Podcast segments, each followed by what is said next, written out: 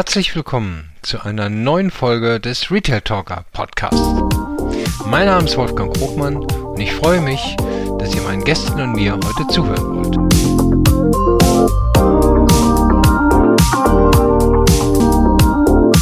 Meine heutigen Gäste sind Michel Oldehaber und Justus Rosser von der Firma Zeitgeist Vintage aus Hamburg.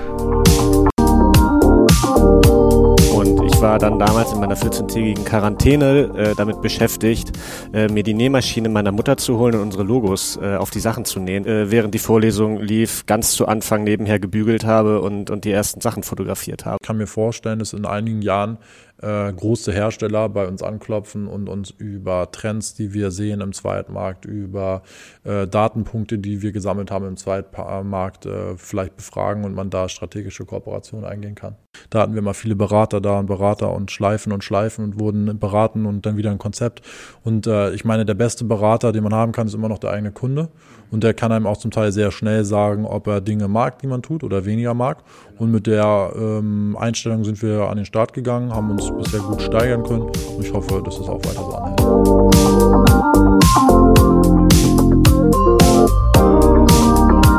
Michael und Juste stellen sich manchmal die Frage, ist unser Geschäftsmodell auch enkelfähig?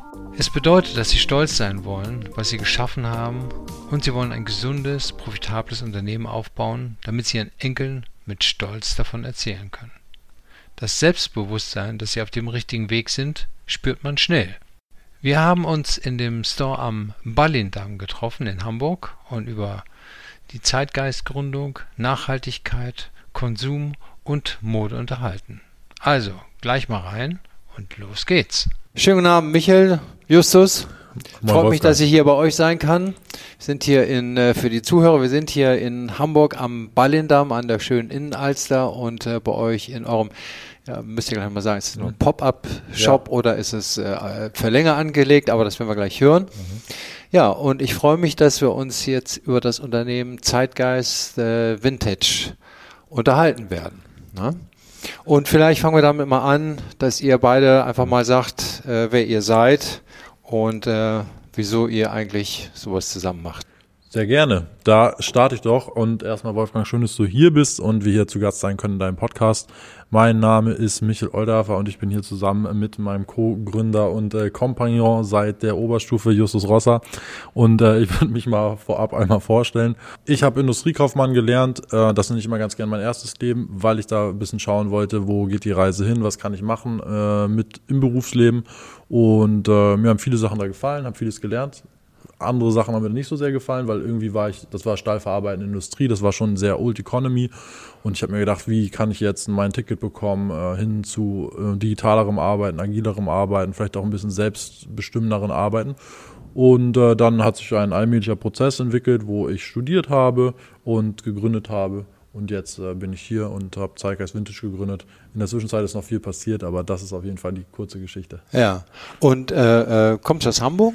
Ähm, wir sind im Endeffekt Lübecker oder Ratzeburger. Also ah, wir kommen okay. aus, äh, Schleswig aus Holstein. Schleswig-Holstein. Ja. ja. das ist ja auch ein schönes Land. Ja. Genau, exakt. Ja, ähm, Moin auch von meiner Seite. Ich bin Justus Rosser, 28 Jahre alt. Äh, vielen Dank, dass wir hier in deinem Podcast sein können. Und herzlich willkommen bei uns im Store. Michael hat das gerade schon sehr schön zusammengefasst. Wir kennen uns schon ein bisschen länger, äh, seit mittlerweile wirklich zehn Jahren. Äh, sind auch das zweite Mal mittlerweile WG-Mitbewohner, also äh, darüber über den Job auch hinaus äh, immer ja in Verbindung gewesen. Und ähm, ja, jetzt seit anderthalb Jahren hier mit Zeitgeist dabei. Und ja, sind gespannt, wo die Reise noch hingeht. Und äh, kommt man dann, blöde Frage, aber wenn man sozusagen Tag und Nacht, äh, also Wohnpartner ist und dann auch noch Businesspartner, mhm. dann äh, hat man nicht irgendwann mal die Nase voll voneinander oder, oder sagt so, ich brauche jetzt mal eine Auszeit? Ähm, ich glaube, das ist eine gute Frage. Ähm, ich würde sagen, man gewöhnt sich an die Marotten des anderen und ähm, lernt damit leben. Aber nichtsdestotrotz geht man sich sicherlich hin und wieder mal auf den Sack. Ja, ja das trifft sehr gut. Nee, natürlich diverse, diverse Punkte, wo man auch aneinander aneckt und äh, wir sind äh, beide Freunde von deutlichen Worten, können aber auch mit den deutlichen Worten des anderen immer gut umgehen. Deswegen ähm, funktioniert das sehr gut. Mhm. Ähm, ist ein bisschen wie in so einer Ehe, man hat sich mittlerweile sehr gut aneinander gewöhnt und arrangiert. Ja, ja, ja. Gut, und gut. wir haben einen sehr ähnlichen Tagesrhythmus. Also wir sind beide absolute äh, Morgenmuffel und Nachteulen. Michael, du hast mhm. vorher schon mal gegründet. Mhm. Habt ihr das auch schon zusammen gemacht oder ist das jetzt das, das erste Mal, dass ihr gemeinsam äh, eine Gründung macht? Ne? Ich habe das quasi damals im Studium noch in Lüneburg äh, bei Michael immer ein bisschen mitverfolgt, der äh, mit einem ja auch jetzigen Mitgründer von uns damals sein erstes Unternehmen zusammen gegründet hatte, habe mir das dann da quasi aber von extern angeschaut, bin dann zwischenzeitlich äh, ja, in anderen Jobs gewesen und dann kam irgendwann ähm, Mitte 2020 sozusagen, kamen die beiden auf mich zu und sagten, hey, hast du nicht Interesse, du hast doch ein äh, großes Interesse an Marketing und Mode und äh, in genau die Richtung wollen wir gehen und können uns dich da gut vorstellen. Mhm. Und so kamen wir dann darüber äh, zusammen. Ja, ich will jetzt nicht spießig sein, aber äh, das ist ja nun äh, schwer angesagt, dass man gründet. Klar, das verstehen auch die Eltern. Andererseits äh, hat man jetzt ein Studium gemacht ähm, und äh, ich weiß, viele Eltern träumen dann davon, dass die Kinder sozusagen etwas Solides machen, dass sie, äh, dass regelmäßig Einkommen äh, reinkommt und äh, machen sich wahrscheinlich auch bei euch dann Sorgen, wenn man sozusagen äh, bei Null anfängt und da fließt ja nicht gleich am ersten Tag Geld. Ja, da habe ich, denke ich mal, einen Vorteil. In meiner Familie gab es einen äh, großen unternehmerischen Background. Das bedeutet, mein äh, Onkel und Tanten, meine Eltern auch direkt, äh, waren schon daran gewohnt quasi oder gewöhnt, dass äh, die meisten von denen in ihren 20ern relativ wenig Geld verdient haben und sich das dann im Laufe ihres Lebens ein bisschen stärker als bei den meisten gesteigert hat. Und das war natürlich ein Vorteil für mich. Aber nichtsdestotrotz hat mein Vater auch gesagt, so Junge, jetzt hast du ja dein Studium, was willst du machen? Und dann habe ich ihm das gesagt und er wusste ja auch, dass das erstmal mhm. bedeutet, dass ähm, ja, dass nicht das große Geld fließt, zumindest in, nicht in die eigene Tasche, muss man sich mit arrangieren. Ja. Und ihr habt äh, ähm, ja mitten in der Corona-Zeit äh, gegründet. Das äh, ist ja einerseits eine gute Zeit, weil man hat Zeit, vielleicht über das eine oder andere nachzudenken und äh, sich häufiger zu treffen, weil man nirgendwo anders hingehen kann. Beim Studium war ja auch alles äh, online, nehme ich mal an. Äh, und andererseits, wenn man jetzt an das Geschäfte machen denkt, äh, eine große Herausforderung. Ich würde sagen, du erzählst am besten die Geschichte von deiner ersten Quarantäne. Das ist eigentlich, das ja. fasst es sehr gut zusammen. Da ist es eigentlich entstanden. Es war so, dass ich äh, tatsächlich im März oder April äh, Besuch hatte von jemandem, der, äh, weil ich in seiner Wohnung damals gelebt habe, auch hier in Hamburg, der war äh, in Ischgl und wahrscheinlich einer der ersten Corona-Infizierten hier in Deutschland. Der war kurz bei mir, der war nur fünf Minuten im Raum, aber als dann die äh, Nachricht kam, dass er positiv ist, äh, hieß es dann äh, 14 Quarantäne für, äh, Tage Quarantäne für mich und und wir waren damals in der Anbahnung sozusagen der ersten Tests für, woraus nachher auch Zeitgeist entstanden ist. Es war vorher die Idee eigentlich Second-Hand-Mode zu rebranden mit einem eigenen Branding mhm. und äh, das dann zu verkaufen. Und ich war dann damals in meiner 14-tägigen Quarantäne äh, damit beschäftigt, äh, mir die Nähmaschine meiner Mutter zu holen und unsere Logos äh, auf die Sachen zu nähen, weil wir sonst niemanden hatten. Ähm, und äh, ja, da ist das Ganze entstanden. Ähm, viele fragen auch öfter mal, wie war es denn zu Zeiten von Corona zu gründen? War, ist das nicht eine besonders große Herausforderung, weil man sich so einschränken muss? Ähm, ich glaube, wir sind uns da einer Meinung, dass wir eigentlich sagen, Corona war für uns eigentlich eine sehr gute Zeit, denn wir hatten keinen Vergleich zu vorher. Hätte es schlechter laufen oder ist es jetzt eigentlich gut oder schlecht gelaufen am Start? Wir haben gemerkt, dass wir kontinuierliches Wachstum haben, haben natürlich klein angefangen, aber Corona hatte für uns in Anführungszeichen den großen Vorteil, dass wir keine Ablenkung hatten. Es hatte mhm. sowieso nichts auf, das Freizeitangebot mhm. war sehr eingeschränkt und so konnte man sich wirklich sehr, sehr stark auf das fokussieren, ähm, was man eben mit Zeitgeist machen möchte und gestalten will.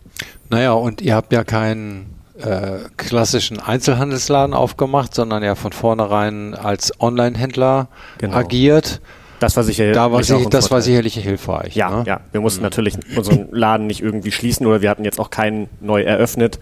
Äh, dementsprechend, dadurch, dass wir von Anfang an sagten, wir machen es ausschließlich online damals noch, was anderes ging ja zu dem Zeitpunkt auch gar nicht, ähm, hatten wir von der Seite keine Einschränkungen zu befürchten. Mhm. Man muss auch dazu sagen, wir äh, sind ja kein Amazon FBAler, das ist ja ein Business, was man im Endeffekt auch alleine ausrollen kann, sondern wir mussten Ware einkaufen, wir mussten jedes Stück, das sind ja Einzelstücke, digitalisieren. Es ist ein sehr arbeitsintensives Business und äh, wir haben ja auch fünf ambitionierte Leute aus verschiedenen Teilbereichen zusammengebracht, um das zu starten.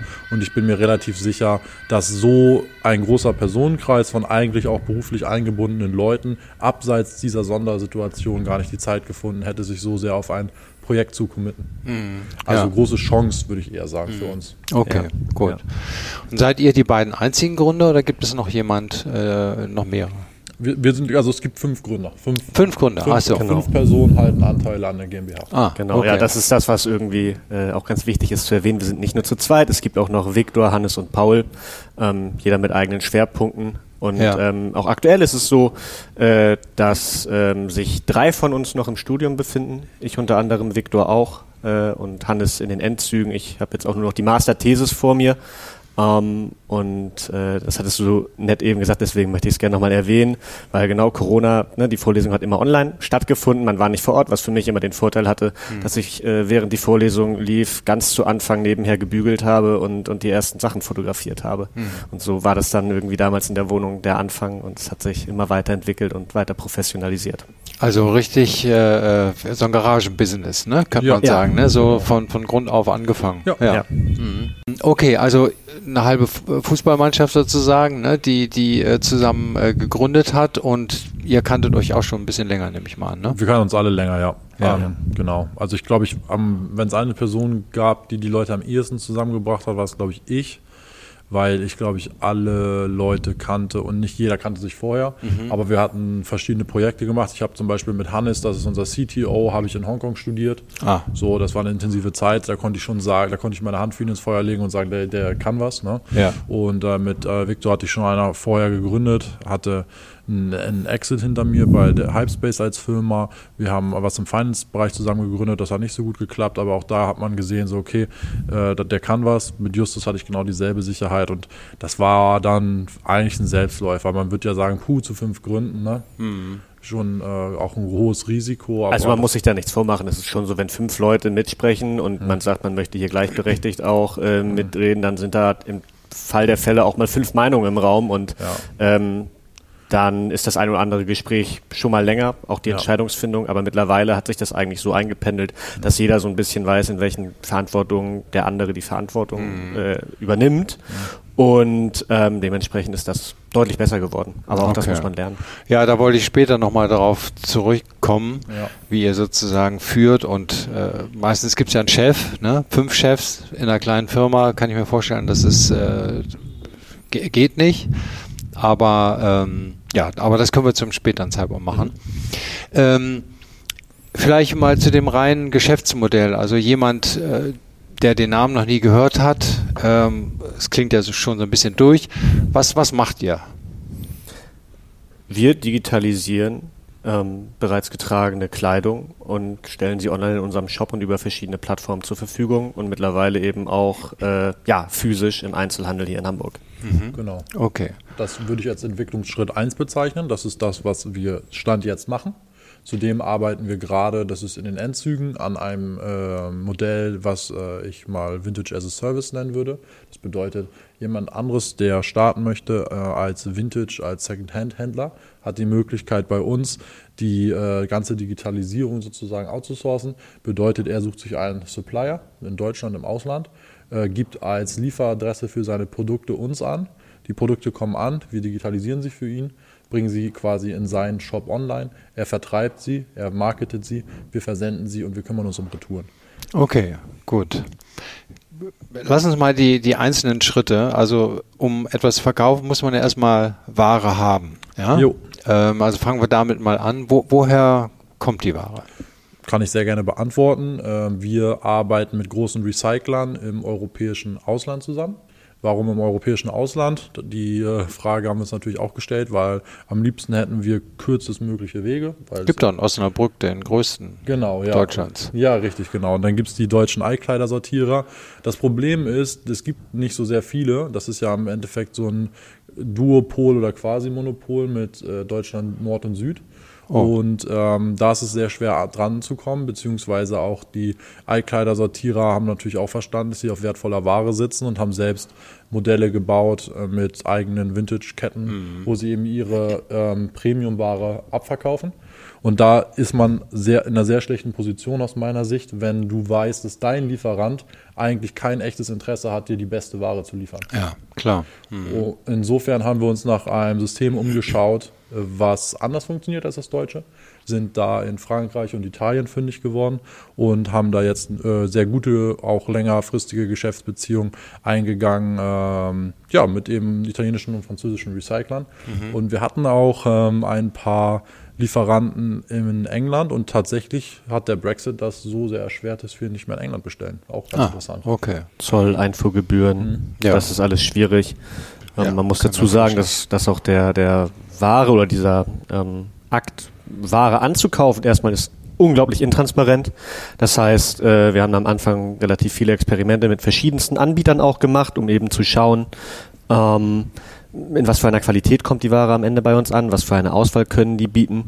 Und ähm, da hat es dann eben auch entsprechend länger gedauert, bis man dann den einen Partner hatte, wo man sagt, alles klar, hier wissen wir, welche Produkte wir anfragen können und auch in entsprechender Qualität kriegen. Und dadurch haben wir mittlerweile wirklich drei gute Zulieferer in Frankreich, der Niederlande und Italien, bei denen wir auch regelmäßig eben abnehmen. Mhm. Aber das ist immer noch eine gewisse Überraschungstüte. Ne? Ja. Also ja. das heißt, es kommt eine, ihr kauft wahrscheinlich Stückzahlen ein mhm. und dann äh, macht man den Karton auf und dann ist das ihr also ein Qualitätslevel kann man sich ja einigen, dass die Ware ja. sauber ist, nicht kaputt ist und so weiter. Was ist, ihr verkauft ja auch Marken, also bestimmt ihr oder könnt ihr bestimmen, welche Marken da drin sind oder könnt ihr sagen, die Marken wollen wir gar nicht haben? Unterschiedlich. Das ist ganz unterschiedlich. Also man kann eben tatsächlich sagen, ich möchte ähm, ja äh, Marken kaufen, Markenware oder eben keine Markenware. Wenn man jetzt Sportartikel einkauft, dann sind da die gängigen äh, Sportartikelmarken eben auch drin. Mhm. Aber wir, man, wenn man so ähm, spezifisch einkaufen möchte, dass man sagt, ich möchte beispielsweise nur Nike oder nur Adidas, ähm, die eben nachgefragt sind, dann hat es zur Folge, dass natürlich die Einkaufspreise steigen, weil man muss eben sagen, äh, wenn man über Produkte redet, die es eben nur als Einzelstücke gibt, dann muss jeder die einzeln anfassen, wenn sie so spezifisch äh, eben mhm. rangeholt werden sollen. Das heißt, auch äh, der ähm, Händler, der an uns vertreibt, muss dann natürlich diese Einzelsachen aus seiner Ware holen und für den ist es natürlich auch geringerer Aufwand, einfach äh, das in Kilosäcke zu fassen, danach Kategorien zu gehen und sie dann eben auch für einen geringeren Aufpreis, weil er weniger Aufwand hat, an uns durchzureichen. Und das sind wirklich gebrauchte Einzelteile. Das heißt nicht, sagen wir, es gibt ja auch Firmen äh, wie TK Maxx, ne, die kaufen sozusagen in großem Maße Überbestände von einer Marke ein, ja. verkaufen die. Ja und äh, die bleiben ja auch manchmal auf Restbeständen sitzen, ja. die sie dann vielleicht nicht reduzieren wollen. Und äh, äh sowas kauft ihr aber nicht auf. Nee, das wäre ja so eine Art Restposten, Restposten Ausverkauf, ja. wenn man so will. Das machen wir nicht. Hm, okay. Und wie, wie alt darf die Ware sein? Also wie weit geht das zurück? Ganz unterschiedlich von bis. Also wir kaufen oder wir sind nicht nur äh, auf die großen Recycler angewiesen. Es kommen oft natürlich auch Leute auf uns zu, die sagen, hey, ich habe äh, irgendwie einen Nachlass, der aufgelöst wird oder selber Sachen im Schrank. Dann muss man am Ende darüber sprechen, wie sieht es aus? Ist das eine Spende an uns oder möchte jemand dafür noch ein entsprechendes Entgelt haben? Äh, bei den Leuten, die sagen, sie möchten dafür gerne bezahlt werden, wird es dann recht schwierig, weil wir natürlich sehr gute Vergleichswerte haben, was wir für ein T-Shirt bei unseren äh, Recyclern bezahlen. Ähm, und da kommt man dann oft mit dem Preis nicht so ganz überein, weil viele Leute natürlich zu ihren alten Kleidungsstücken eine emotionale Verbindung haben. Aber was wir eben auch haben, sind dann eben, wenn Nachlässe aufgelöst werden, dass da wirklich Sachen äh, kommen, die sind teilweise aus den 60er, 70er Jahren. Das ist eine äh, Generation, die äh, ja teilweise im Krieg eben aufgewachsen oder kurz mhm. danach groß geworden ist und die gehen unglaublich gut mit ihren Wertgegenständen um, kaufen hochqualitativ ein und erhalten die Ware eben auch. Und das ist natürlich wirklich das, wenn man wirklich den Ur-Ur-Vintage-Gedanken sich anschaut. Vintage geht ja ab 20 Jahren Alter los äh, bei Kleidung. Dann ist das natürlich wirklich das absolute Gold sozusagen. Ja, ist denn da aber nicht, da gibt es auch einen Modefaktor bei, bei Vintage, ne? Also es gibt ja auch Teile, wo man weiß, naja, die sind zwar alt und die gehören einer bestimmten Kategorie an, aber die werden trotzdem nicht verkauft. Die beige Jacke ja. vom Opa ist wahrscheinlich nicht Komm ein bisschen Man auf die Marke sich. drauf an. Äh, Wenn es jetzt, äh, ich weiß es nicht, ob die jetzt unbedingt, also mein Opa hat zum Beispiel auch äh, irgendwie Napa Pieri oder Tommy Hilfiger oder sowas getragen, ja. die kann man dann natürlich schon noch verkaufen. Ja. Oder generell so, wenn es jetzt irgendwie Richtung Golf-Look oder sowas geht, auf absolut immer noch verkaufbar. Dann gibt es da, ähm, also ich glaube, die Schwierigkeit liegt eigentlich darin, es gibt verschiedene Sachen, die kommen äh, in einem gewissen Zyklus zurück. Zum Beispiel College-Jacken waren ja irgendwie so in den 80er Jahren, Ende der 80er Jahre äh, sehr im Trend und kommen jetzt eben mit dieser zeitlichen Verzögerung wieder. Und dann sind wir aber auch angewiesen, dass wir sowas wie Basics, also Secondhand Basics, dauerhaft online haben. Zum Beispiel ähm, einfarbige Rollkragenpullover. Ja. Und das ähm, ist es da nötig, dass diese Rollkragenpullover Vintage sind? So tendenziell nicht. Also ist jetzt nicht wirklich wichtig, ob sie 20 Jahre alt sind oder 10 Jahre alt. Wir brauchen einfach die, um den äh, Kundenbedarf da zu decken. Und deswegen haben wir auch gesagt, wir werden nicht nur Secondhand-Händler äh, oder nur Vintage-Händler sein, sondern wir sind ein Hybrid und der Kunde hat halt die Möglichkeit. Und wie decken wir das ab? Wir haben, es gibt verschiedene Parameter, worauf man Kleidung bewerten kann. Das hat viel mit den ähm, Tags, äh, mit den Etiketten im Nacken und so weiter zu tun. Und da kennen wir uns gut aus und deswegen können wir Alterseinschätzungen vornehmen. Ja. Okay. Aber auch ganz grundsätzlich zu der Frage, ähm, wo, wo ist der Modefaktor? Ähm, jeder hat natürlich einen eigenen Modegeschmack. Anfangs stand ich oft genug äh, vor der Kleidung und sagte, niemals kauft das irgendjemand. Und ähm, wir haben ja unseren Anfang gemacht, wir sind nicht von Anfang an im Online-Shop gelauncht. Es gibt ja auch diverse Plattformen, die dadurch anfangs initial eine sehr große Reichweite hatten, die wir eben mitgenutzt haben und dadurch eben auch äh, ja weltweit verkaufen. Und ähm, so nach anderthalb Jahren kann man sagen, es gibt für jedes Teil jemanden, der es früher oder später entdeckt und abnimmt. Die Frage ist nur, möchte man die Sachen, äh, die eher lange auf Lager sind, wirklich da haben? Ja, das ist ja dann totes Kapital. Ja. Man will ja auch ein bisschen drehen. Genau. Ja. Und deswegen guckt man natürlich darauf, genau. rauf, was dreht sich gut. Und Einzelteil heißt ja immer, es gibt nur das Teil in der Ausstattung, wie es da vorliegt, gibt keine weitere Größe, keine größere, keine andere Farbe. Exakt. Es sei denn, durch Zufall hat sich das mal ergeben. Ganz ja. selten. Ich glaube, wir haben ein paar T-Shirts, da scheint irgendeine amerikanische Universität mhm. äh, mal das alte Merchandising aussortiert zu haben. Da ja. hatten wir dann mal fünf, sechs T-Shirts, die gleich waren, aber ansonsten sind es wirklich äh, bei mittlerweile über 20.000 Sachen, die wir auch angenommen haben. Das sind zu 99 Prozent eigentlich Einzelstücke. Ja. Und macht das Sinn für euch jetzt Flohmarkt hm. äh, unter der Isebrücke? Da ja. könnte man doch sagen, okay, komm, wir nehmen ein bisschen Geld mit und dann kaufen wir gezielt noch ein paar Teile dazu und mhm verkauft die dann teurer.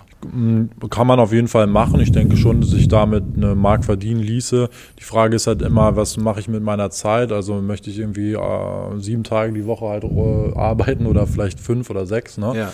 Und ähm, ich glaube, wenn wir das machen würden, dann würde eben noch mehr von unserer Freizeit draufgehen. Deswegen denken wir halt immer über skalierbare Prozesse nach und unser Einkaufsprozess, wie wir ihn jetzt haben, mit den äh, Altkleidersortierern und den Recyclern, ist eben skalierbar. Und äh, Flohmärkte in Hamburg und Umgebung abgrasen wäre bei einer gewissen Wachstumsstufe nicht mehr skalierbar und deswegen setzen wir auf dieses Pferd sozusagen nicht. Ja, absolut. Macht's, macht's Wo wir es tatsächlich allerdings tun, ist, wenn man es online relativ wenig äh, sozusagen Secondhand oder als Vintage kriegt, ist Schmuck ähm, mhm. und Ringe. Da haben wir tatsächlich den einen oder anderen Händler, den wir dann auch mal besucht haben am Wochenende, ähm, ja. um dort eben mal Ringe zu kaufen. Aber das ist die Ausnahme und dann wirklich eher so aus Spaß an der Freude.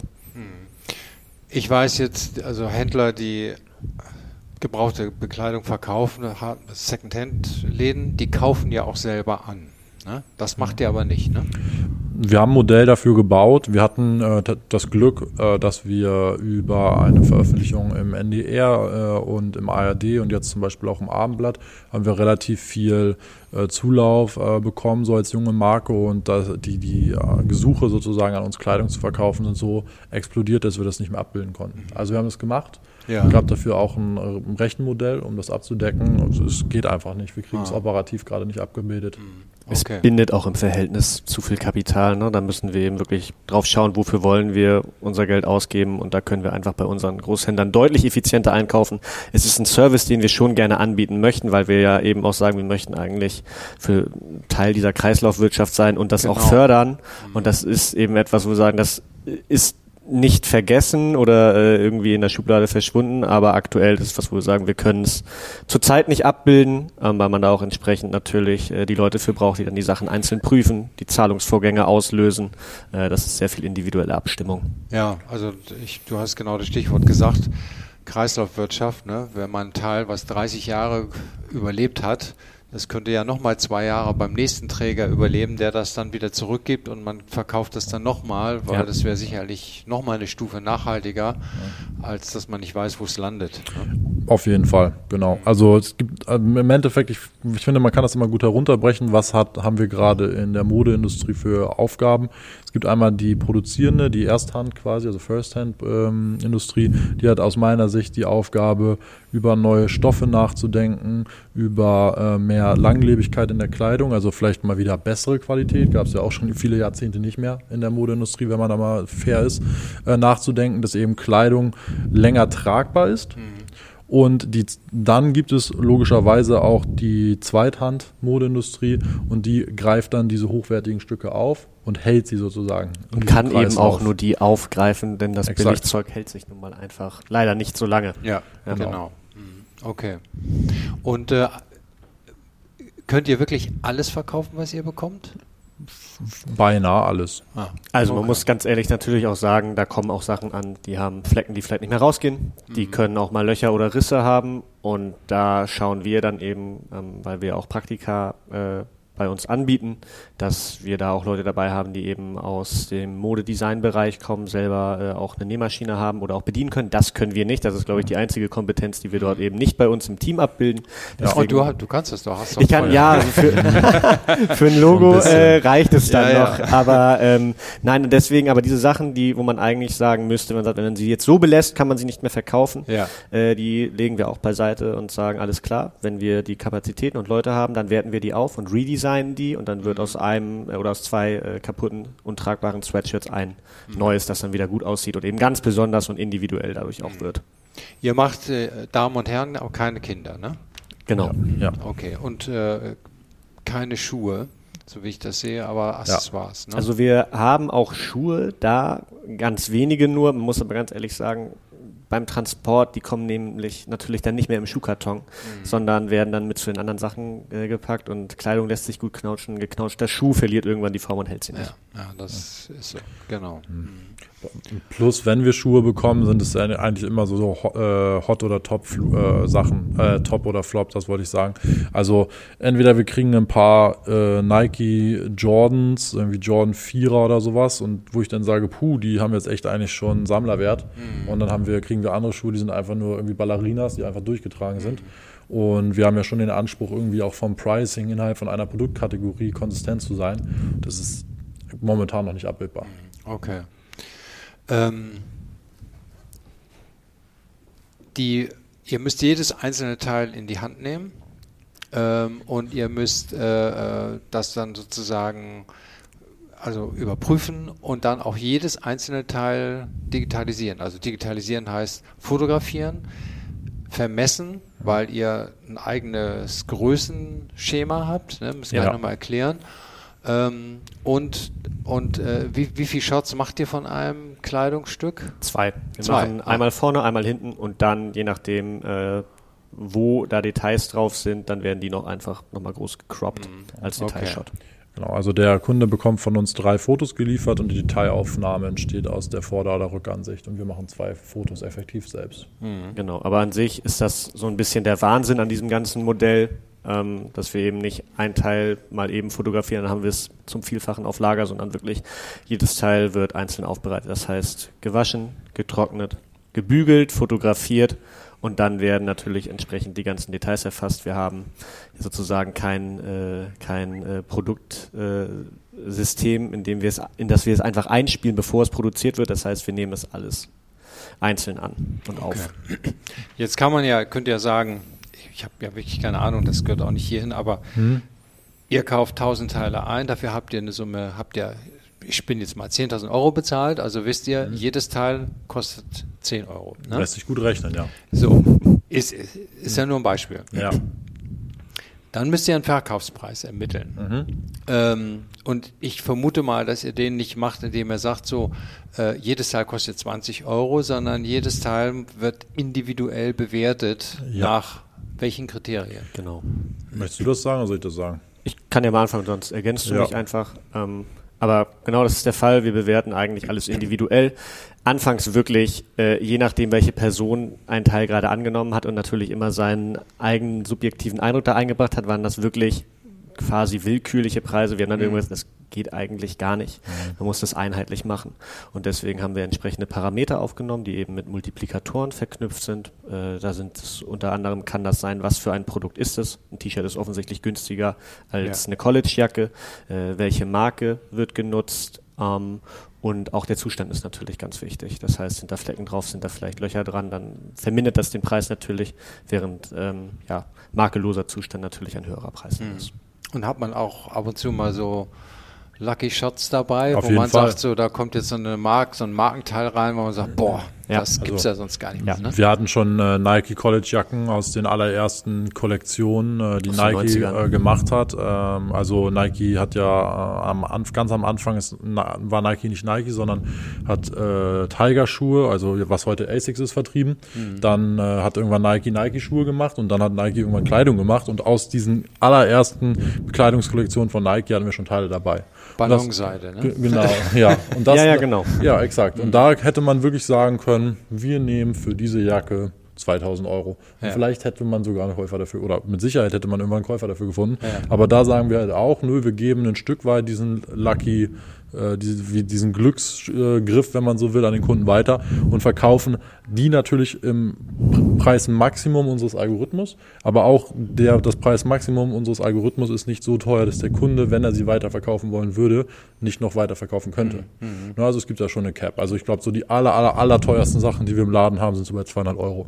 Ah, okay. Ich weiß gar nicht mal, ob wir da noch, obwohl doch, ja, doch um und bei, aber da haben wir uns ja auch irgendwann angeglichen. Ähm, also wenn man jetzt mal fragt, so was sind eigentlich so Lucky Shots, so das sind bestimmt diese zwei College-Jacken, die wir von Nike haben. Ich glaube, wenn man heute äh, Vintage College-Jacke googelt, taucht das Foto der einen Jacke ja. ganz oben auf. Also das ist bei Google Fotos, ja. glaube ich, auf Platz 6. Ja, also, ja, ja, genau. Also das immer das mit eurem Namen gekoppelt. Ja, nee. genau. Also es kommt, es, kommt, es, kommt, es kommt relevanter Website-Traffic durch dieses eine Bild. Ja, Wahnsinn. Mhm. Ja. Das ist ja mal. Ja. Das ist übrigens auch eine Chance, da denken ja viele nicht dran. Wir leben ja nicht nur in einem, äh, in einer Zeit von irgendwie ähm, dem Verkauf von massigen, massenfähigen Produkten, sondern wir leben ja auch gleichzeitig in einer Zeit, wo die Kunden äh, erhöhte Bedürfnisse irgendwie an Marketing und an Content haben. Mhm. Und äh, da sind wir natürlich dann wieder im Vorteil, dass wir ja jeden Tag äh, 100 Produkte in den Shop bringen. Und quasi Ach so, ist das so der Schnitt? 100, ja. 100 neue Produkte Das ist so das Ziel, das wir uns ja. selber gesetzt mhm. haben. 100 Produkte je Werktag und dann in einer, in einer super Woche kriegen wir sozusagen alle Aufgaben unter und bringen 600, also mhm. den Samstag mit den 600 Produkten in den Shop. Mhm. Ihr müsst dann ja auch für jeden einzelnen Artikel eine Artikelnummer äh, genau. Genau, ja. Ne? Wow, ja, ja, das ist ja... Aber so können wir immer schön mitzählen, wie viele Sachen wir schon angenommen haben. genau.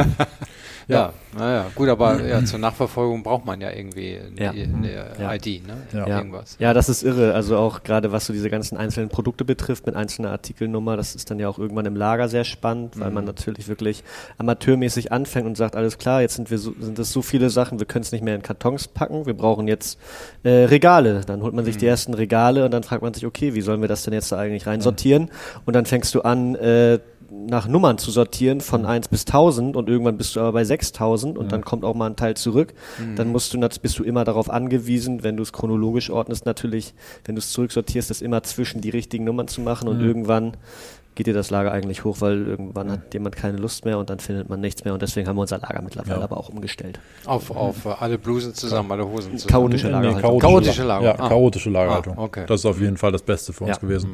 Also man kann da vielleicht auch eine kleine Anekdote erzählen. Wir dachten, unser Lagersystem von 1 bis damals 5000 durchgeordnet, das ist super.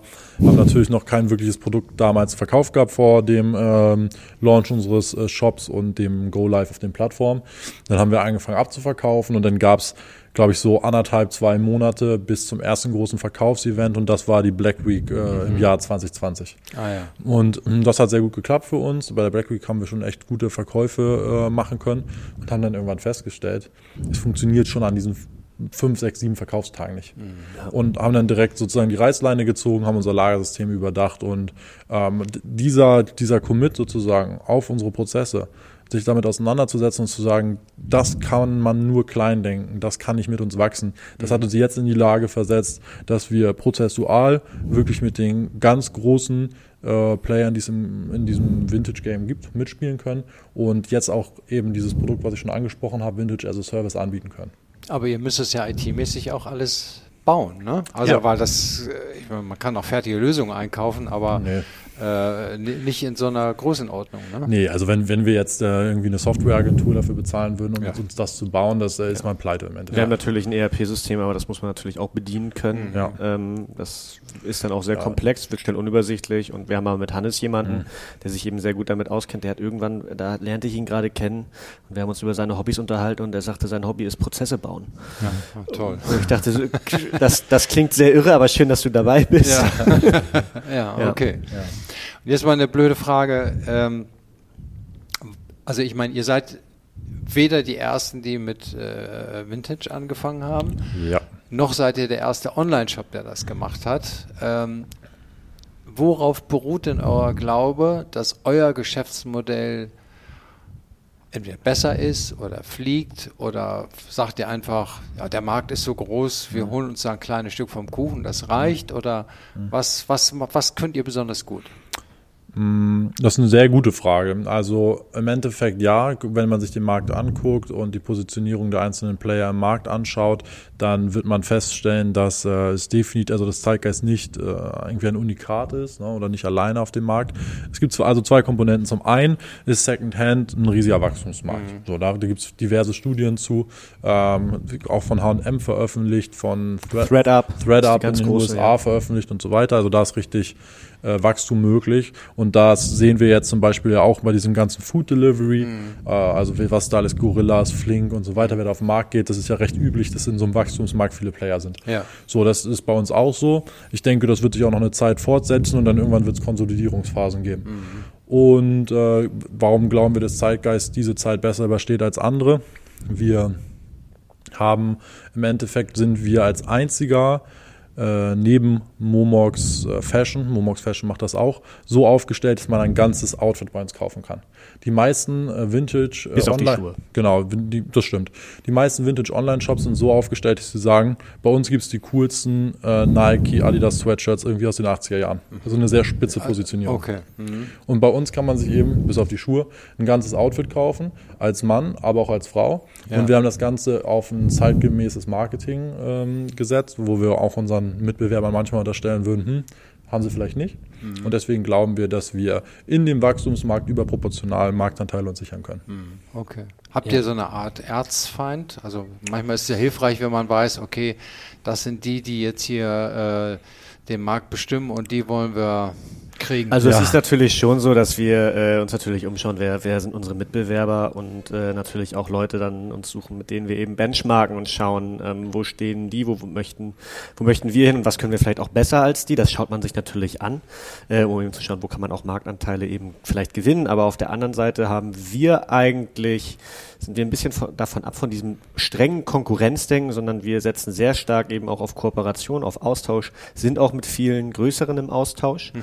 Und ähm, unter anderem daraus ist jetzt auch sozusagen dieser äh, neue Zweig von, äh, wie Michael das nennt, Vintage as a Service äh, mhm. gewachsen, dass wir nämlich im Gespräch, und das ist auch ein sehr großer Vorteil bei uns, glaube ich, in unserem Geschäftsmodell, dass wir, obwohl wir ähm, mit den ganz großen, mit den Prozessen schon sehr gut mithalten können, mhm für unsere geringe Größe eben merken, dass wir da vielen, die noch äh, zwar sehr gut schon in der Szene etabliert sind, dass wir aber deutlich effizienter und schneller äh, arbeiten als die, was uns eben über kurz oder lang Vorteil bringen wird, weil wir einfach besser und schneller wachsen können als die. Und das habt ihr alles in der in eurer Zentrale sozusagen in der Eifelstraße, ne? Oder? Ja, richtig. Mhm. Okay. Genau. Ja. genau also in a nutshell kann man es eigentlich so zusammenfassen. Es gibt äh, einen Player in Deutschland, den es seit den 90er Jahren im Endeffekt schon gibt.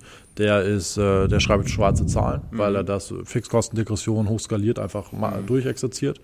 Und ansonsten äh, sind die aller, allermeisten Vintage-Modelle, die gerade auf dem Markt sind, nicht in den schwarzen Zahlen.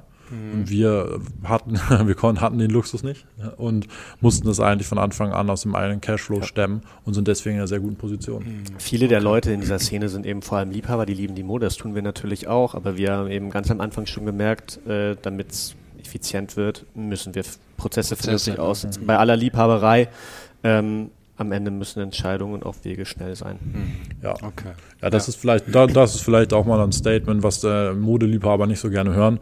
Aber ein Modeliebhaber zu sein und Mode zu verkaufen, sind zwei sehr unterschiedliche Sachen. Jo. Und ich glaube, dass man mit äh, dem, was wir tun, wenn man gute äh, Menschen im Bereich Business hat und gute äh, Leute im Bereich Tech, dann ist man besser aufgestellt, als wenn man äh, zehn Modeliebhaber hat. Naja, ihr müsst ja auch keine Kollektion kuratieren, ja. also zusammenstellen, was und dazu kaufen, ja. sondern ihr sagt, okay, das, was wir kriegen, das ja. müssen wir verarbeiten und äh, für euch ist ja wichtig, dass der Preis richtig stimmt, ne? äh, äh, damit das sozusagen das Ganze sich das Schwungrad am, am ja. äh, in Bewegung bleibt. Ja, auf jeden Fall. Genau. Obwohl auch dann natürlich bis, also Kreativität ist in dem Sinne ja schon dabei, dass man natürlich immer äh, die Voraussetzung hat, wenn man sagt, wir brauchen neuen Content, wir möchten mhm. ein Shooting machen. Mhm.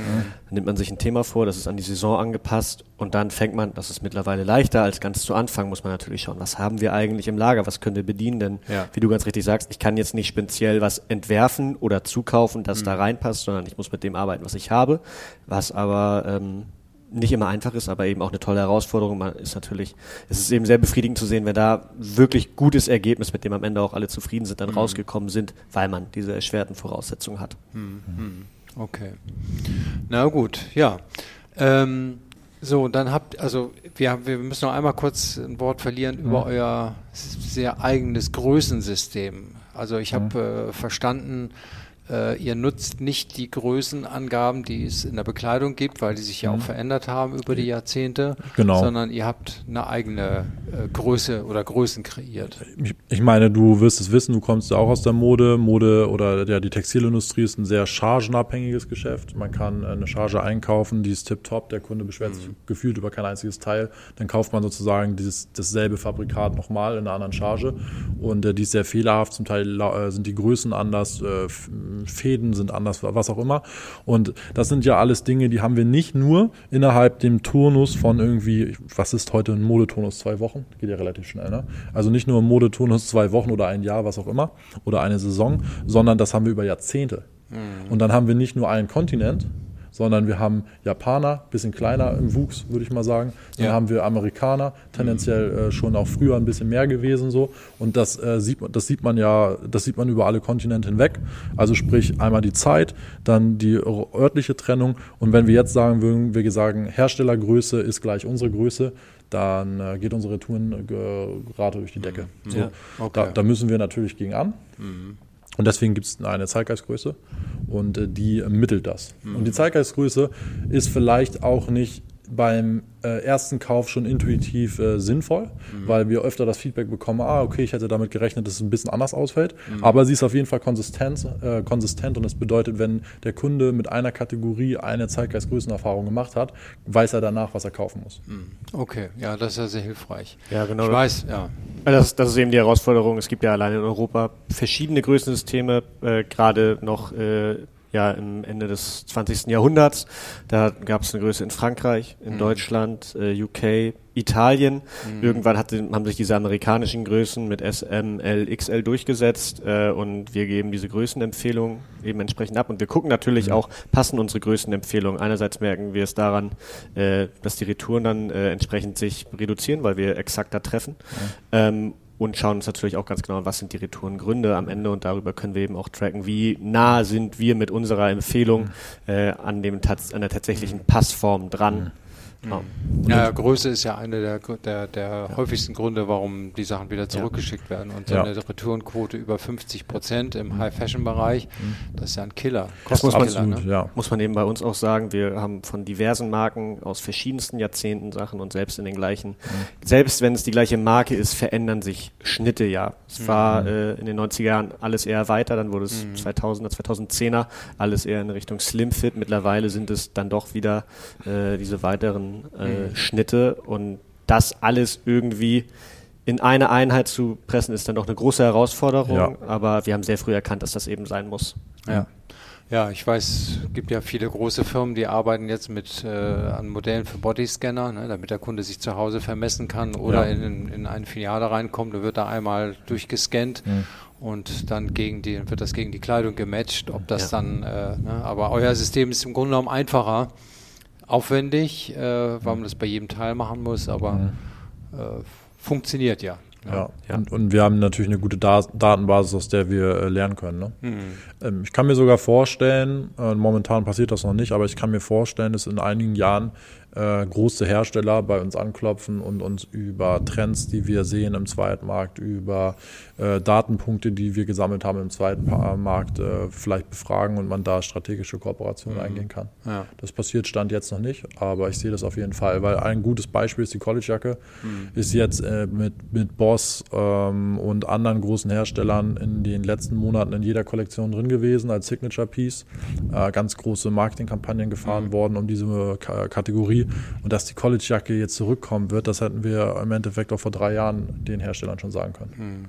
Ja, weil die in dem Bereich schon geordert worden ist. Ja. Ne? Hm. ja.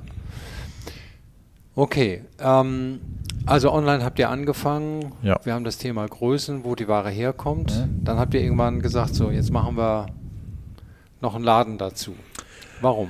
Mm, Im weil wir es machen wollten. Also ja, weil, weil wir, weil wir Bock drauf hatten, safe. Äh, aber gleichzeitig gibt es ja äh, im Onlinehandel immer die, also was kann online offensichtlich äh, hat man relativ günstige Regalmeter, weil man eben Lagerflächen anmietet und nicht in der Innenstadt sitzt mhm. und so mhm. weiter. So die Vorteile äh, sollten ja irgendwie bekannt sein mittlerweile.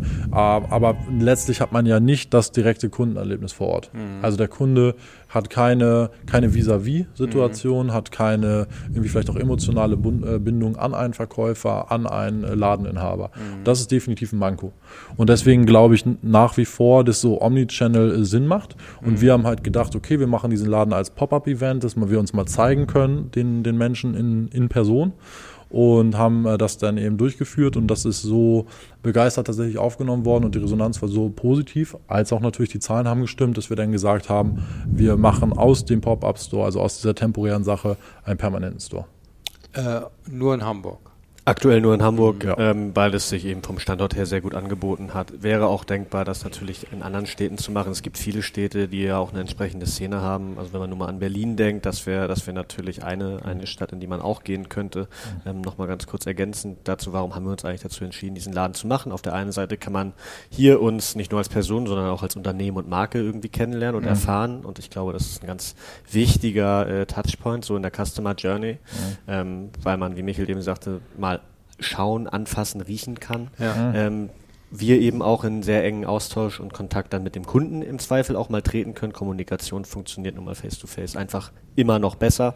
Ähm, wir sind nun mal visuelle Wesen und können ja auch mhm. unser Gegenüber dann viel besser wahrnehmen und lesen und auch auf Bedürfnisse eingehen. Und das andere, und das ist eben das Problem, das wir online haben mit den Größen, das hat man im Laden offensichtlich nicht, weil man kann es ja einfach anprobieren. Mhm. Und dementsprechend, äh, wir haben hier eigentlich eine Retourenquote von null. Von null, ja. ja. Und, aber ihr macht keine Beratung. Also ihr gebt Kommentare ab wahrscheinlich, so nach dem Motto, steht ihr oder, oder macht, sagt ihr, oh Mensch, guck mal hier, ich habe noch das und das Teil. Hm. Willst das kommt immer drauf an. Also ich hatte ah. hier in der Zeit im Laden auch oft das Gefühl, der deutsche Kunde ist ja eigentlich, also zumindest nehme ich das immer so, wenn man uns mal mit den USA vergleicht, wo du, sobald du in den Laden reinkommst, angesprochen wirst, hey, how are you? Mhm. Äh, und Greetings, hier, Greeting Service. Ja, genau, und das, da, da, da hatte ich eher das Gefühl, die Leute ziehen hier sehr schnell den Rückzug äh, Rücktritt äh, an, ja. den Rücktritt an, äh, wenn man wenn man sie so anspricht und äh, wenn es aber so ist, dass natürlich gefragt wird, hey, habt ihr vielleicht was in die Richtung da? Habt ihr irgendwie noch Lederjacken da? Äh, wie sieht es mit den Collegejacken aus? Wann mhm. kriegt ihr was Neues? Ähm, dann äh, beraten wir in dem Sinne auch. Ja. ja. Ich glaube, im Retail ist ja Beratung eigentlich eher so definiert, dass man sagt, wie bei einem Herrenschneider oder so, man macht Anpassungen und jemand hat es wirklich Experte davon und ähm, sagt dann, okay, das, das Sakko sollten Sie anziehen, das lieber nicht. Und so stark machen wir das nicht. Hm, okay. Ja. Jetzt sehe ich hier keine Kasse. Ja? ja. Aber natürlich wird ja das Geld ja auch eingenommen. Habt ihr äh, und, und die Ware muss ja auch in eurem ERP-System äh, geführt werden. Mhm. Ja. Äh, äh, wie, wie macht ihr das denn? Das ist, äh, wir hatten den Store am Anfang voll digitalisiert. Das war ah. sehr interessant. Ähm, du siehst, wenn du ähm, aufmerksam hinschaust, dass auf den Kleiderstangen, die jetzt hier im Laden hängen, da sind Lagernummern drauf. Mhm. Das bedeutet, wir wussten am Anfang, bei ja. jeder Kleiderstange ist quasi ein Lagerplatz und wir wussten, welche Kleidung da drauf hängt. Und wir hatten nur durchdigitalisierte Ware hier im Laden weil wir dachten, das ist das Beste, was wir machen können. Wir haben sie im Lager bei uns quasi ausgelagert, hier ja. auf die Stangen neu eingelagert. Mhm. Und dann sind die Verkäufer hier im Laden, die haben quasi einmal äh, oder halbtäglich einen Kommissionierlauf bekommen und haben sich dann die Sachen, die verkauft worden sind, aus dem Laden geholt. Mhm. Was machst du dann aber, wenn der Kunde quasi gerade in der Umkleide ist mit dem Stück? Mhm. was verkauft worden ist online. Kannst du ja nicht sagen, jetzt äh, hier mal wieder rausgeben. Ne? Ja, ja. So. Ähm, deswegen haben wir dann gesagt, hm, das ist sehr konsequent, irgendwie Omnichannel gedacht, aber vielleicht ein bisschen zu doll. Und dann haben wir es letztlich so gemacht, dass wir gesagt haben, im Lager, äh, hier gibt es ein Pufferlager. Das Pufferlager ist dann digitalisiert und in dem Moment, wo die Ware die Schwelle antritt und hier den Verkaufsraum sozusagen betritt, wird es aus dem Online-Shop rausgenommen. Mhm. Nun ist ja ein weiterer Vorteil bei Online, dass man seine Kunden ein bisschen besser kennenlernt. Ne? Irgendwann hat man die Daten und kann dann auch sagen, mhm. okay, wenn der Wolfgang kommt oder was bestellt, der bestellt immer in der in der Größe mhm. und äh, dem könnte man auch passgenaue Angebote machen. Ja. Und ähm, wenn ihr, wie, wie, wie macht ihr das denn hier im Laden? Diesen, diesen, könnt ihr diesen Nachteil kompensieren, indem ihr auch die Daten der Kunden erfasst durch das die, durch die Bezahlung oder, müsst, oder verknüpft ihr das, dass die sich äh, irgendwie angemeldet mhm. haben oder bereits bekannt sind, weil sie sagen, Mensch, ich habe online gekauft, ich heiße Wolfgang, guck mal bitte in der Liste nach, dann findest du mich. Oder? Ist, na, glaub, also ich bin mir nicht ganz sicher, wie es ist. Ich glaube, man kriegt da relativ schnell Probleme, was den Datenschutz betrifft. Mhm. Ähm, wenn man also die Kunden quasi trackt, die hier immer mal wieder regelmäßig reinkommen, äh, dann muss man die natürlich fragen, ob sie das wollen. Ich, äh, in dem Sinne so ein, ähm, ja, Tool dafür haben wir so aktuell nicht im Einsatz. Natürlich erkennt man Kunden, die hier öfter reinkommen, eben auch wieder, gerade äh, ne, oder auch, auch die Mitarbeiter entsprechend. Ähm, so individualisiert haben wir es nicht. Was wir aber natürlich eben anschauen, noch einsehbar ist es online, wie oft hat ein Kunde eigentlich schon bestellt, dass wir eben auch wissen, äh, was möchte der haben und im Zweifel eben auch uns nochmal melden können, sagen können, hey du, ich glaube, äh, das ist wahrscheinlich gar nicht deine Größe. Mhm. Ähm, deswegen, äh, um da auch eine Retoure und dem Aufwand irgendwie für beide Seiten vorzubeugen, ja. weist man da schon drauf hin oder manchmal, mhm. also, ne, das ist ja der Mensch ist natürlich fehleranfällig und wenn dann mal ein Makel nicht angegeben wird, ein Fleck oder ein Loch, dann ist es eben auch so. Und wir sehen das im Warenausgang. Wir können ja auch online immer checken, äh, welche Makel hat das Produkt. Das wird im Zweifel angezeigt. Und äh, wenn es mal nicht angezeigt ist, gehen wir auch proaktiv auf den Kunden zu und sagen, du, ähm, da ist noch was dran äh, und möchtest du es trotzdem haben oder dann lieber nicht.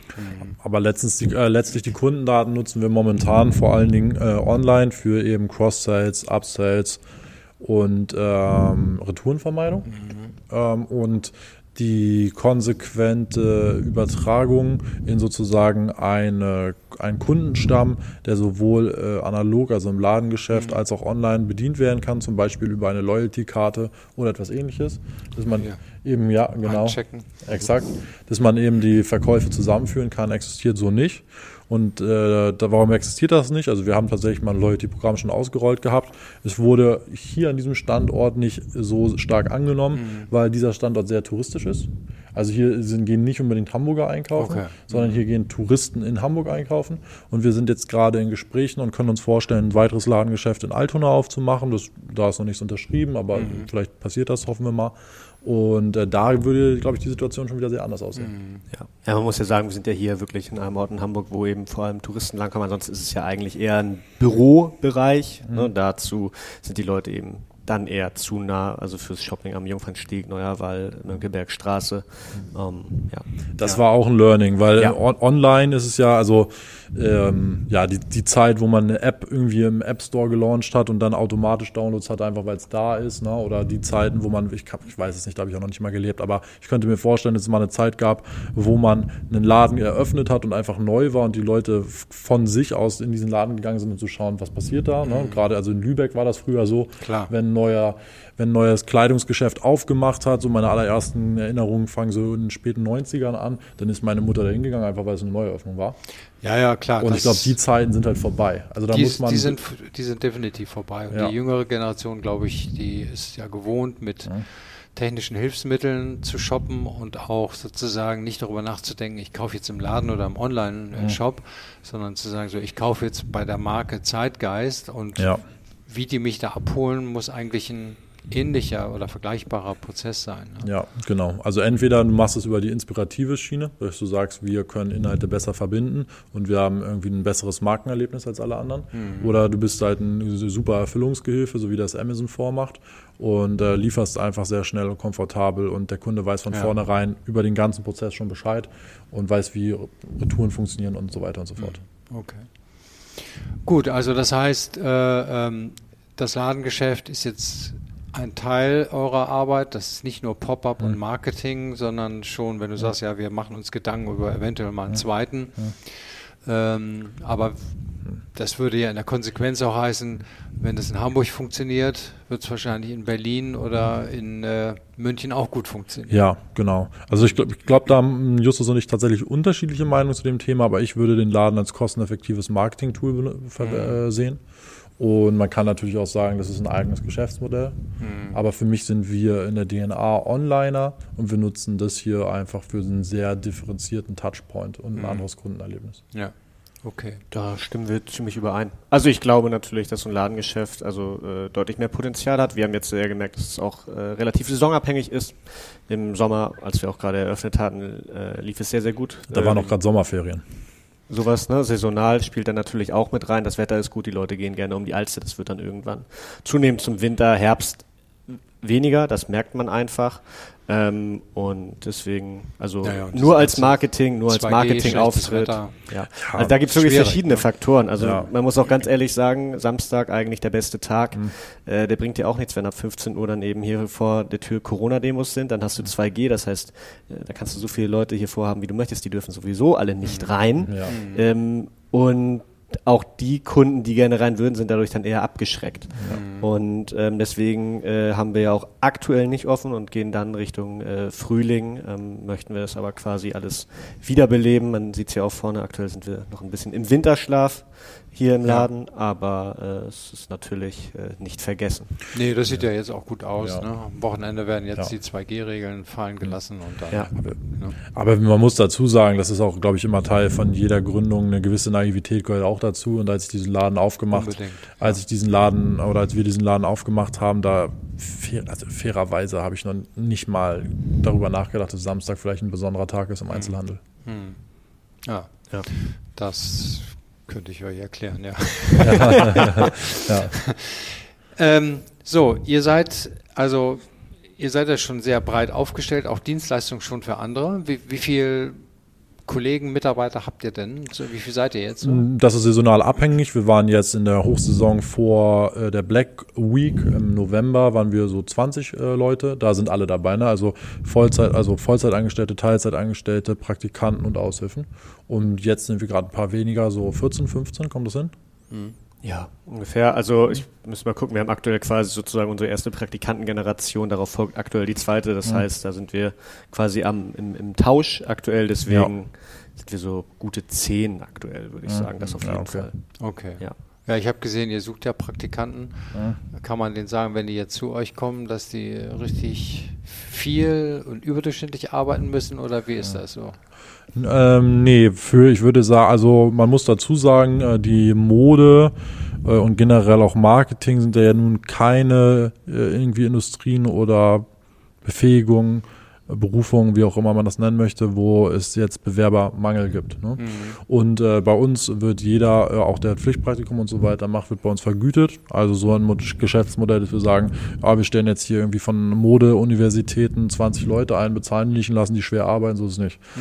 Gleichzeitig äh, sind wir selber auch ein, als Startup in gewissen Sachzwängen, äh, Sachzwängen unterlegen und es ist schon wichtig, dass es auch für die Praktikanten irgendwie einen, einen, einen Mehrwert gibt, den sie liefern für die Unternehmung an sich. Also ich würde sagen, wir sind irgendwo in der Mitte. Es gibt mhm. ja einmal Konzerne, wo Praktikanten einfach nur existieren mhm. und vielleicht irgendwie gar nicht eingebunden werden und wenig machen, schade, was ja. auch sehr schade ist. Mhm. Wo man aber sagen kann, okay, dann äh, repräsentiert vielleicht auch das Gehalt die Verantwortung, die sie haben wie man das jetzt auch immer bewerten will. Ne? Mhm. Und auf der anderen Seite gibt es dann wieder Industrien, die es ganz anders machen. Ich würde uns irgendwo in der Mitte sehen. Mhm. Genau. Okay. Ja, es gibt auf der einen Seite eben auch, also es ist so, dass wir eben ganz stark merken, dass offensichtlich viele, gerade junge Menschen auch Interesse haben, gerade weil wir ein Startup sind, bei uns zu arbeiten und deswegen natürlich auch gewisse Kompromisse eingehen. Ich glaube, wir sind da ähm, Vielleicht müssen wir da auch noch besser werden, was die Kommunikation betrifft, an die Erwartungen. Also es ist eben nicht so wie im großen Konzern, wo, wo jemand für einen anderen noch mitarbeitet. Ähm, die können sich das leisten, wir natürlich nicht ähm, ja. und äh, machen natürlich auch Feedbackgespräche oder haben auch einen Feedbackbogen nach Ende des Praktikums. Ja. Ähm, da bin ich äh, neulich drüber gestolpert, da stand dann äh, nicht abgesprochene Überstunden drin, wo ich auch sagte, oh ja, äh, wahrscheinlich war das nicht abgesprochen, ähm, aber da muss man eben auch schauen, was erwartet man äh, auch als Angestellter, weil ich glaube, was wir eben bieten, ist eine sehr offene Kommunikation. Mhm. Ich glaube, wir haben für viele Sachen auch Verständnis, weil wir selber eine sehr junge Generation mhm. sind, die vom Arbeitgeber mittlerweile deutlich mehr erwartet. Das heißt, wenn jemand sagt, äh, er hat zu viele Überstunden, dann soll man das doch bitte ansprechen. Denn ja. wir sind natürlich als Gründer in einem Modus, da ist es uns egal, ob wir 10 bis 14 Stunden am Tag mhm. arbeiten. Gerade in der Anfangszeit, mhm. äh, wo es wirklich so das Ziel war, wir müssen jetzt die Miete fürs mhm. Büro noch zusammenkriegen. Mhm. Ähm, da ist es egal, wie lange man arbeitet und man beschwert sich auch nicht darüber. Das ist natürlich mhm. aus Arbeitnehmerperspektive wiederum was anderes, aber das muss man ansprechen, absprechen. Da ist einfach eine mhm. gute Kommunikation wichtig und dann findet man eigentlich auch für alles einen guten ja. Weg. Ja, und auch, genau. auch das, das Thema Überstunden hat, glaube ich, auch immer zwei Komponenten. Zum einen gibt es ja die Komponente, dass man die Arbeit irgendwie anders und besser strukturiert und andere Werkzeuge benutzt, um sie zu bewältigen. Da kann man ja sagen, da ist die Arbeit per se nicht zu viel, sondern der, das, der, der Manager oder der, der verwaltende Part und sozusagen der operative, der ausführende Part haben sich vielleicht noch nicht auf den besten Modus operandi geeinigt. So, das ist die eine Wahrheit. Und dann gibt es ja einmal die Wahrheit von, es ist einfach operativ nicht abarbeitbar, mhm. was äh, gegeben ist. Ne? Und ich bin immer gerne auf der Seite der Tools und wenn dann jemand äh, zu uns kommt, ich habe es ja an meiner eigenen Arbeit auch schon gemerkt und ich habe gesagt, puh, jetzt brauche ich aber wirklich ganz schön lange, dann ist es ein anderes Thema, dann muss man es mhm. sehr anders bewerten. Ne? Mhm. Aber das ist das ist echt super, weil wir hatten ja jetzt, wie gesagt, die erste Kohorte, nenne, nenne ich das immer ganz gerne, äh, Mitarbeiter da, mit denen wir erste Erfahrungen gemacht haben. Wir haben extrem viel gelernt und äh, sagen jetzt auch immer zu den Leuten, die uns dann äh, verlassen oder bevor sie uns verlassen, lass uns eine Bewertung auf Kununu mhm. da äh, bewerte uns als Arbeitgeber. Und dann sagen sie, ja, aber ich fand nicht alles super. Ich so, mhm. du musst auch nicht alles super sein. Mhm. So, wenn du sagst, wir sind äh, vier von fünf Sternen oder was auch immer, dann hau das da rein. Ja. Und was man von uns auf jeden Fall erwarten kann, ist, wir, man kann es zu jedem Thema ansprechen. Es ist transparent. Wir haben jetzt gerade quasi unsere Gehälter, wenn man so will, transparent gemacht weil wir gemerkt haben, okay, das, das macht einfach mehr Sinn, mhm. weil es eine gute, eine gute Atmosphäre schafft. Und äh, das ist halt auch so Authentizität als Arbeitgebermarke, wenn man ja. so will, mhm. ist ein, ein, Thema, was, äh, glaube ich, noch sehr unterrepräsentiert ist. Mhm. Naja, Employer Branding ist unheimlich wichtig, damit ja. man weiß, wohin geht man, was kann man dort erwarten, oder, damit oder. falsche er Erwartungen gar nicht ja. erst sozusagen aufkommen. Ne? Ja, genau. Oder ich meine, wir sind ja jetzt auch, also ich fühle mich immer noch recht jung, aber es gibt ja nun noch ein paar andere Generationen nach uns, die schon auf diesem Planeten wandeln. Und da merkt man doch sehr, sehr deutlich, dass äh, die Gen Z, also die Generation, die nach uns kam, die jetzt irgendwie in den frühen, äh, im frühen 21. Jahrhundert geboren wurde, haben ganz andere Erwartungen auch als an selbst als äh, Manager dieser Firma und mhm. fragen dann zum Beispiel auch, was die eigene politische Einstellung und so weiter ist. Mhm. Und ja, dann rede ich halt mit den Leuten, was meine politische Einstellung ist. Ja. Und dann sagst du, ja, das ist cool, dann kann ich für dich arbeiten.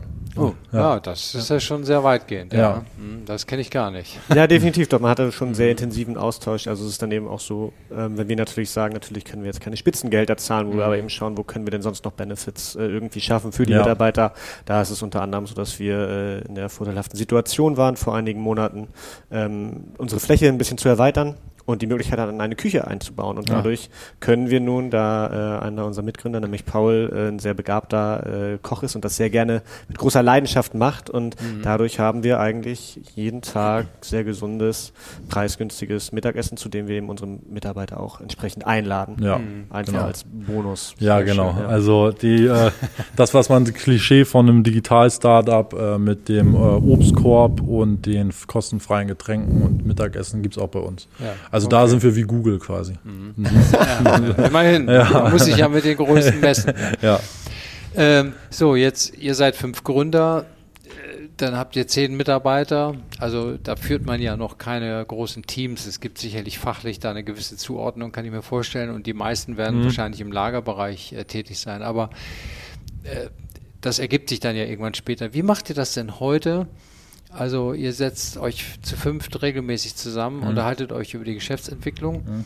und wird dann abgestimmt und drei zu zwei heißt, das machen wir oder äh, oder ist das nee. alles über Argumente? Ja, wir haben es ganz am Anfang so gemacht und das ist schwierig. Äh, bin mir nicht mal sicher, ob man ein Wirtschaftsunternehmen rein demokratisch führen kann. Also wenn man zu dritt ist, geht es vielleicht ein bisschen schneller noch, als wenn man zu fünft ist, aber irgendwann wird es auf jeden Fall unübersichtlich.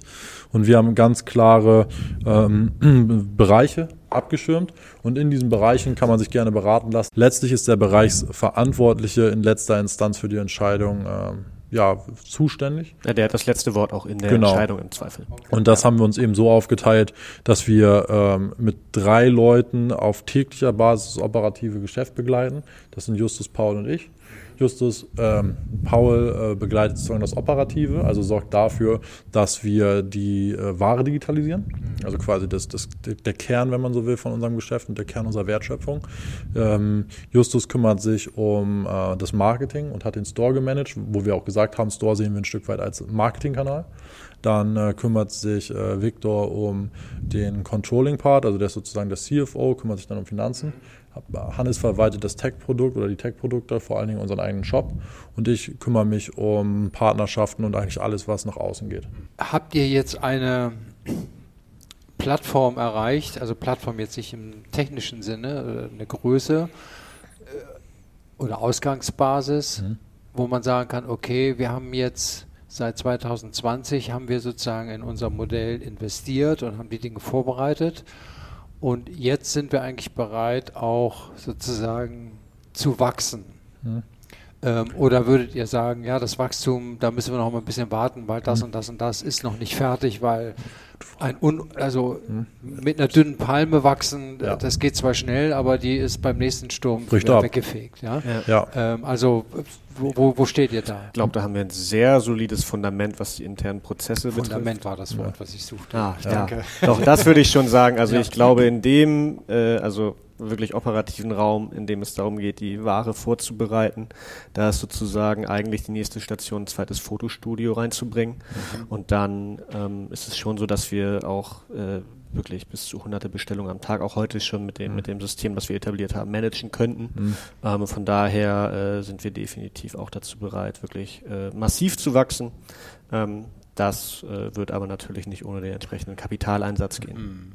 Und der, wenn, wenn ihr Kapitaleinsatz hättet, ja. würde das ins Marketing gehen oder äh, ja. Marketing und People? Mhm. Le letztens genau. ist ja eigentlich eine, immer die gleiche Abwägung, wenn man Online-Produkte verkauft. Es gibt Customer Acquisition Costs mhm. und dann ähm, eben quasi auch die Profitabilität aus einem Verkauf online. Und da kann man ja relativ gut leicht rumrechnen, was passiert, wenn ich 100 Euro in Marketing packe das ist natürlich jetzt über verschiedene iOS-Updates und ähm, Unterschiede im Tracking hat sich das nochmal ein bisschen verändert. Das war früher noch rechenbarer, als es vielleicht jetzt ist. Aber das ließe sich auf jeden Fall sehr gut skalieren und mhm. hochrechnen. Genau. Also was ich sagen möchte, was eigentlich das nochmal zusammenfasst, was Justus gesagt hat, ich glaube, wir haben tatsächlich die äh, seit Gründung, also seit ungefähr Jahresmitte 2020, wo wir in der Konzeptionsphase waren und so weiter, mit dem Go-Live des äh, Stores, äh, des, des Shops und später die Inbetriebnahme des Pop-Up-Stores, der sich dann zu einem echten Store gewandelt hat, etc. etc. Das waren alles Schritte, um uns auf eins zu bringen. Und also wir waren bei null, jetzt sind wir, würde ich sagen, bei eins oder sehr kurz vor eins. Und ich glaube, dass es für, also dass es schneller gehen kann, von eins auf zehn zu wachsen, als von 0 zu 1 zu kommen, mhm, wenn du ja. das Bild verstehst. Mhm, mhm. Verstehe ich, ja. Ja, könnte ich, könnte ich mir auch vorstellen. Ne? Ja, wenn man das genügende Kapital hat. Und ihr seid ja, ihr habt angefangen mit dem Online-Shop vermutlich in Deutschland. Ne? Genau, das ist eben auch eine ganz, ganz große mögliche Perspektive, ähm, wenn man jetzt fragt, wie wollen wir eigentlich wachsen. Es gibt in Deutschland definitiv noch Wachstumspotenzial, einerseits, weil es ein Trend ist, der zunehmend auch Fahrt aufnimmt. Mhm. Und äh, was wir eben merken, dass wir auch über unsere internationalen Plattformen äh, relativ äh, oder häufiger eben auch Sales natürlich gerade in den skandinavischen Staaten haben, wo man merkt, dass der Secondhand- und Vintage-Trend schon deutlich weiter vorangeschritten ist, wo wahrscheinlich auch das Bewusstsein der Konsumenten, ähm, was diesen Nachhaltigkeitsgedanken äh, betrifft, äh, sehr stark gereift ist. Und ähm, das wäre sozusagen aktuell die Perspektive im deutschsprachigen Raum, Reichweite äh, ähm, mhm. zu generieren und dann eben natürlich auch äh, in andere Regionen in Europa weiter zu expandieren. Ja, das ist das Wort Zeitgeist, hm. ist halbwegs international. Ne? Das ist es, also, also es ist tatsächlich ja. verstanden. Deutsch ne? zu Englisch, ja. Mhm. Also die Namenswahl war im Endeffekt wie folgt. Wir hatten nicht besonders viel Zeit, uns für einen Namen zu entscheiden und man kann auch extrem viel äh, Zeit auf eine Namensfindung verschwenden. Mhm. Da haben wir gesagt, es gibt ein paar Wörter äh, im deutschen Duden, die auch englisch sehr äh, landläufig verstanden werden. Das waren Wanderlust, Wunderkind, Kindergarten, Zeitgeist und noch ein paar andere. Mhm. Dann haben wir das äh, einmal gewogen gewotet. Ähm, ich weiß nicht genau warum. Ich glaube, alle haben für Zeitgeist gestimmt und ich fand Wanderlust super, keine Ahnung. Und dann ist es Zeitgeist geworden. Ja. ja und äh, äh, das, das Logo ist, sieht ja aus wie so eine Kappe, ne? Oder was ja. ist das? Oder eine Kapuze? Oder? Witzig, dass du das sagst. Die meisten Leute denken an Pac-Man. Ah, okay, ja, ja, ich, aus der Generation, das habe ich nie gespielt. okay. ähm, der, das ähm, Logo soll im Endeffekt einfach ja einen, einen Geist äh, darstellen, der sich freut. Ah, okay. Genau, der soll eigentlich also, Laune, Fröhlichkeit ausstrahlen. Ja, genau, wir wollten schön. über diese sichelförmigen Augen eine gewisse Fröhlichkeit und Zufriedenheit darstellen, ohne dass es einen Mund braucht. Ja. So, das heißt, also man merkt es ja auch, wie ihr über euer Geschäftsmodell erzählt. Also ihr fühlt euch da ja ziemlich sicher und gut mhm. aufgestellt. Ne? Fundament stimmt, jetzt kann ja. man wachsen. Gibt es irgendwas, wo ihr sagt, also die größte Bedrohung für unser Geschäftsmodell, was wäre das? Ein Wettbewerber oder wenn HM jetzt komplett umstellt auf, äh, die kaufen sämtliche Bestände an gebrauchter Ware mhm. auf oder was wäre das? Wenn die, ähm, wenn äh, Firsthändler besser produzieren und einen konse also konsequent im Lebenszyklus ihrer Produkte selbst zum Second-Händler werden. Mhm. Dann gibt es sozusagen für reine Second-Händler irgendwie keine oder weniger Daseinsberechtigung. Das wäre natürlich auf jeden Fall so ein äh, typischer SWOT-Threat, mhm. würde ich mal sagen. Mhm. Ähm, wenn ich ganz ehrlich bin, da wäre der Nachhaltigkeit so stark gedient, wir kriegen auch noch andere spannende Digitalprojekte ja, hin. Ja. Also da wäre ich jetzt auch nicht super traurig und äh, sehe ich auch momentan nicht. Nee, nee. Und abseits davon äh, sehe ich keine große Bedrohung, die irgendwie den Second-Hand-Markt als solches oder beziehungsweise unsere äh, Daseinsberechtigung im Second-Hand-Markt gefährdet. Mhm. Mhm. Ja, okay. Ja. Das Einzige ist natürlich, wenn dann große Player wie machen das ja auch About You, Zalando, H&M, alle haben auf einmal einerseits ihre Nachhaltigkeits- mhm. oder auch ihre Second-Hand-Konzepte, die werden ausgerollt. Ja. Ähm, man kann dann von außen drauf schauen, wie gut läuft es. Die haben natürlich eine gigantische Reichweite, auch ein gigantisches Budget, das zu pushen. Mhm. Wenn man dann aber mitkriegt, dass äh, About You zurzeit der Black Week die eigene Second-Hand-Plattform offline nimmt, weil sie sagen, das ist für uns äh, leider zu ähm, mhm. negativ, das Geschäft in der Zeit, das mit Second-Hand weiterzumachen, dann sieht man auch, dass offensichtlich auch die ganz Großen da noch gar nicht so weit sind, eine wirklich gefährliche Lösung anzubieten. Mhm. Aber natürlich arbeiten die da dran. Mhm. Ja, ja, und auch selbst dann, also die, äh, wir sind ja im Endeffekt, die, der, die Kernwertschöpfung von dem, was wir tun, ist die Digitalisierung und das Online-Bringen von, also in Masse von äh, verkaufsfähigen Einzelnen einzuteilen.